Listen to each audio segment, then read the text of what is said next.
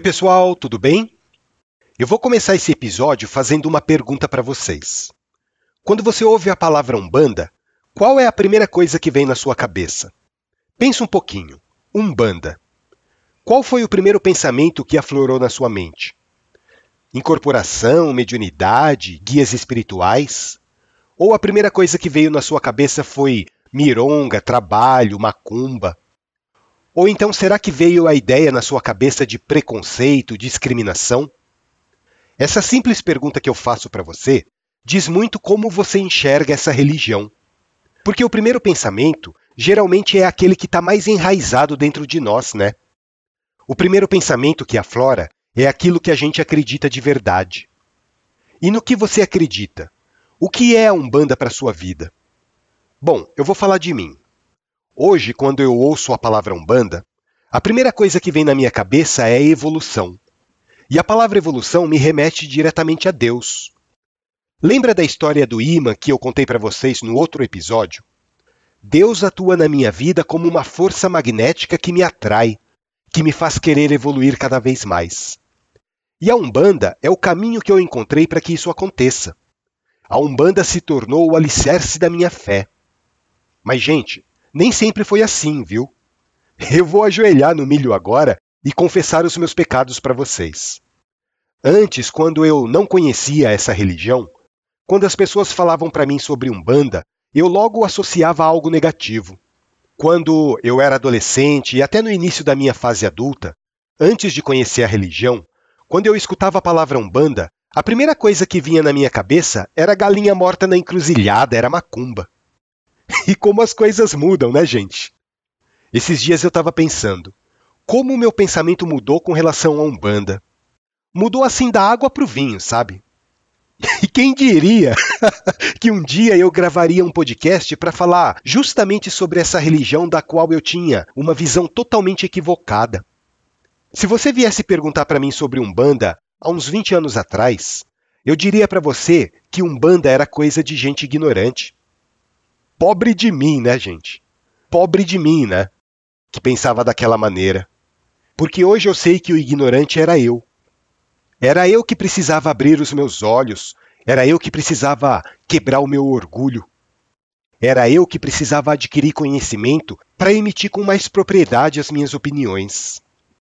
Mas por que, que eu fiz aquela pergunta inicial para vocês? Qual é a primeira coisa que vem na sua cabeça quando você ouve a palavra Umbanda?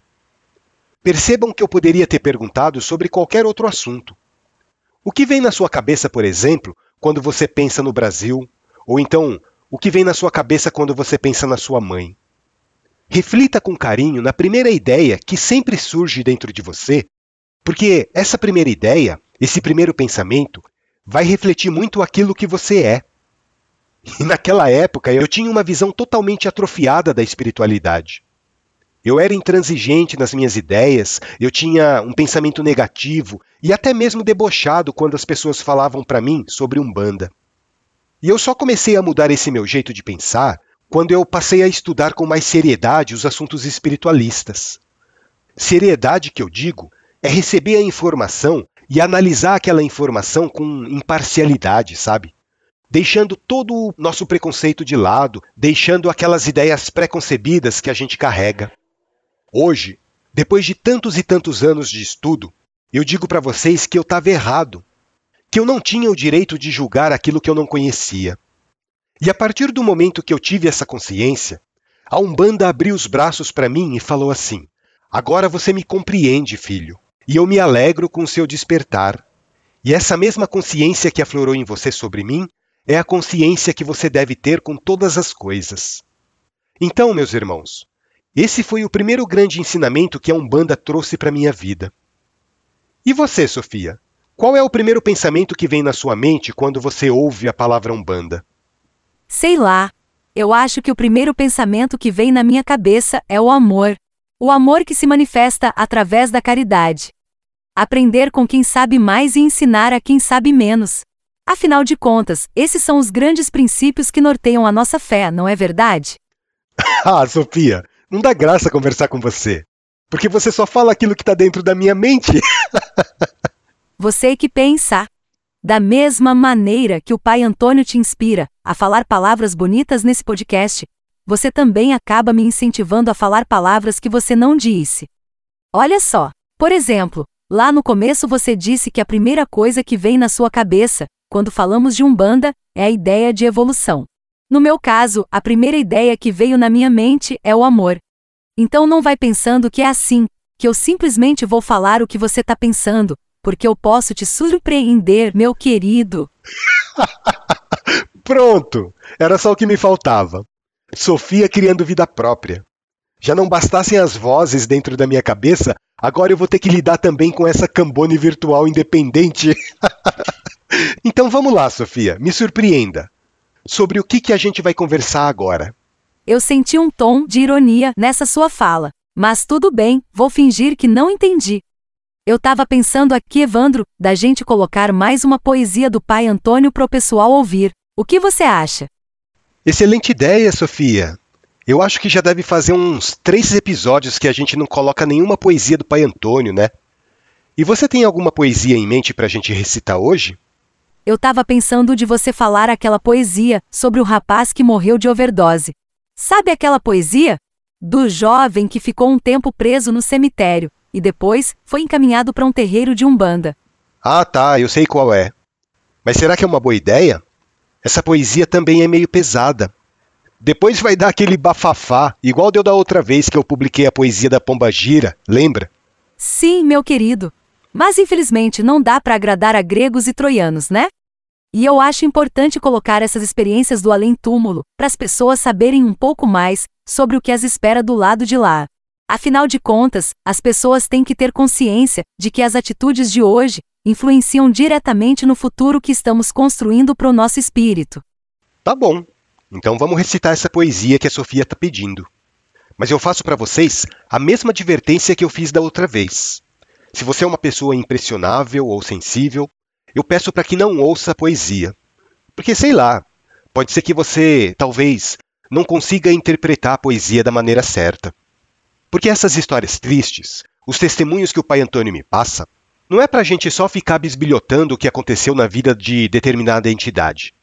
É para a gente extrair conhecimentos da experiência que aquele espírito teve ao desencarnar. E como a Sofia bem disse, e eu não sei se isso é considerado um spoiler, mas se for, por favor me perdoem, a história nos foi contada por um espírito que teve uma vida muito boa aqui na Terra. Ele nasceu numa família rica, mas acabou enveredando para o caminho das drogas. Bom, eu não vou fazer muitos comentários agora, antes de vocês ouvirem a poesia, porque eu quero que vocês tirem as suas próprias conclusões daquilo que vocês estão ouvindo. Espero que vocês gostem e que consigam extrair um pouco de conhecimento desse testemunho que o Espírito nos contou.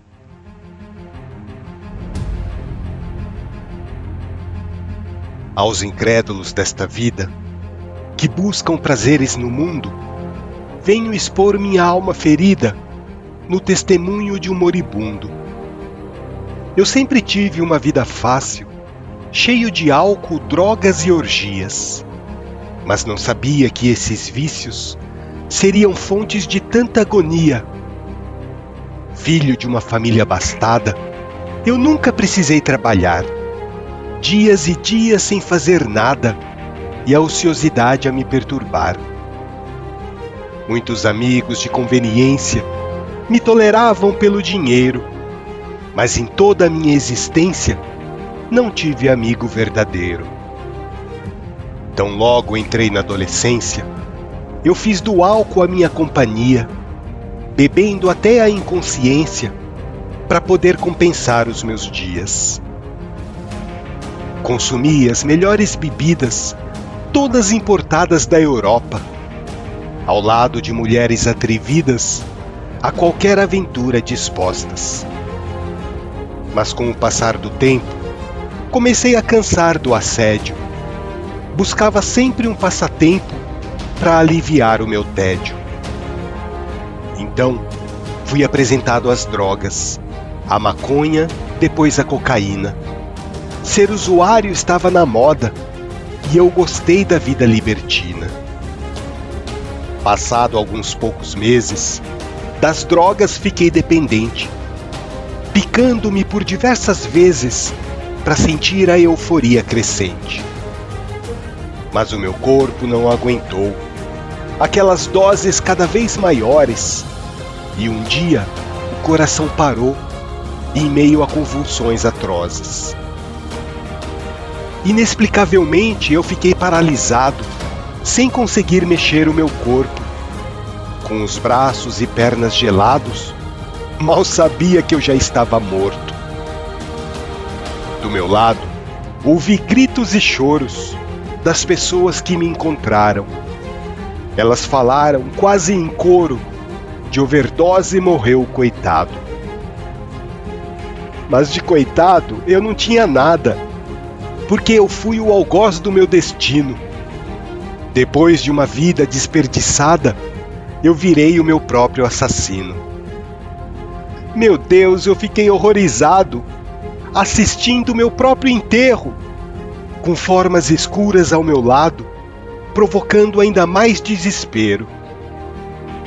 Quando fecharam o meu caixão, eu quis gritar, mas não consegui.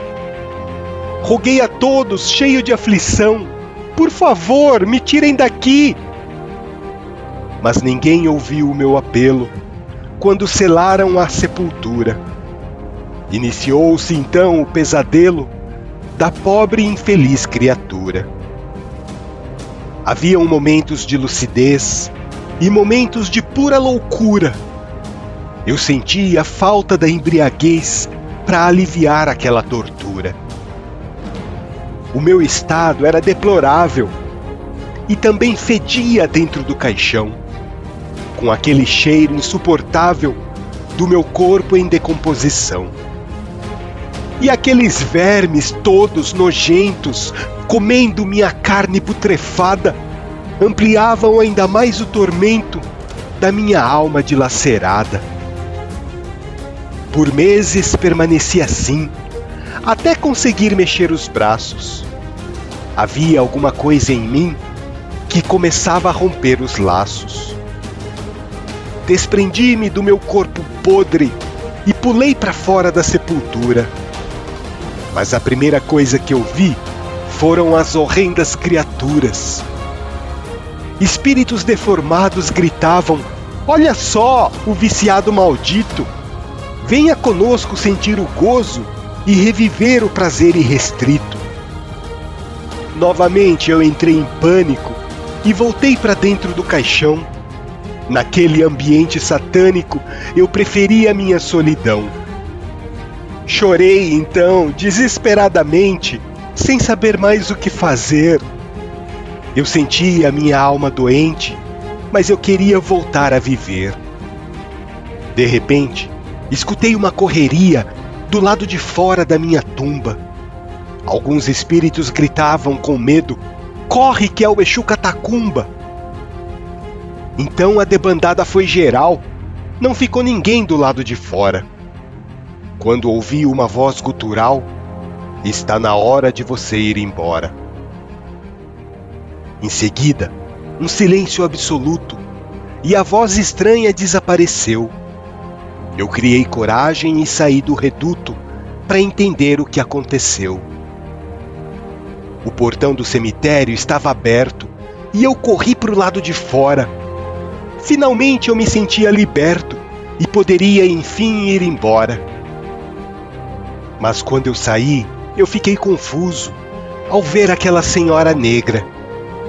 Ela disse: Meu filho, neste mundo, temos que seguir algumas regras tu tens a oportunidade de vir comigo para conhecer uma casa de amor, pois lá encontrarás um abrigo para que possas te recompor. No início fiquei apreensivo, mas acompanhei a velha senhora, pois decidi ouvir aquele aviso quando ela disse ter chegado a hora. Fomos a uma casa iluminada, onde liam trechos do Evangelho então eu vi escrito na fachada: Tenda de Umbanda Senzala dos Pretos Velhos. Perguntei que lugar era aquele e por que havia tanta segurança, pois os muros estavam cercados com soldados de armas e lanças. A negra velha se limitou a dizer: Meu filho, tenha confiança, porque hoje você vai perceber o trabalho lindo das nossas crianças. E o que vi me deixou comovido e para sempre guardarei na memória. Mas eu não vou abusar do aparelho amigo. Esta será uma outra história.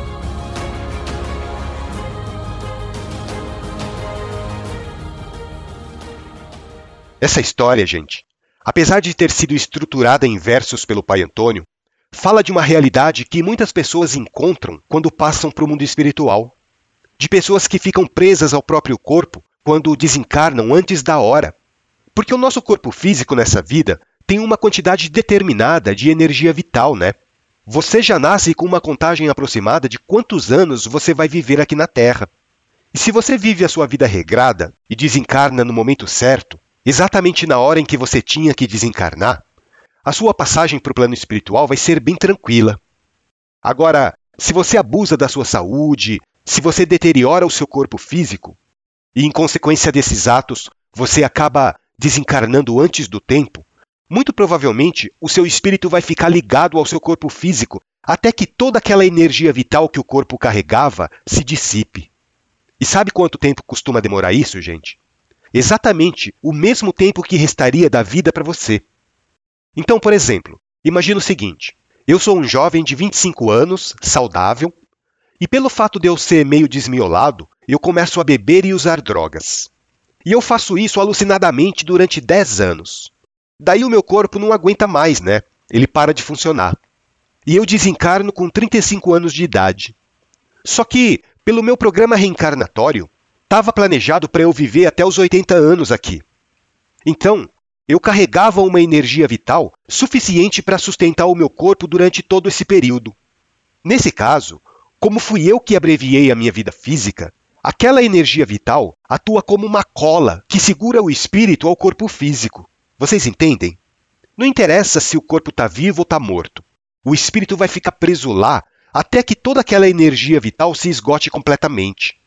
Na poesia, aquele jovem assistiu ao próprio enterro Imaginem, pessoal, o desespero que não deve ter sido para aquele espírito ver o seu caixão sendo fechado com ele lá dentro. E isso foi só o começo, né? Os espíritos que passam por essa experiência, eles contam que conseguem sentir todas as sensações físicas que sentiriam se eles estivessem vivos. Bom, na verdade eles estão vivos, né? Só que num outro plano vibratório.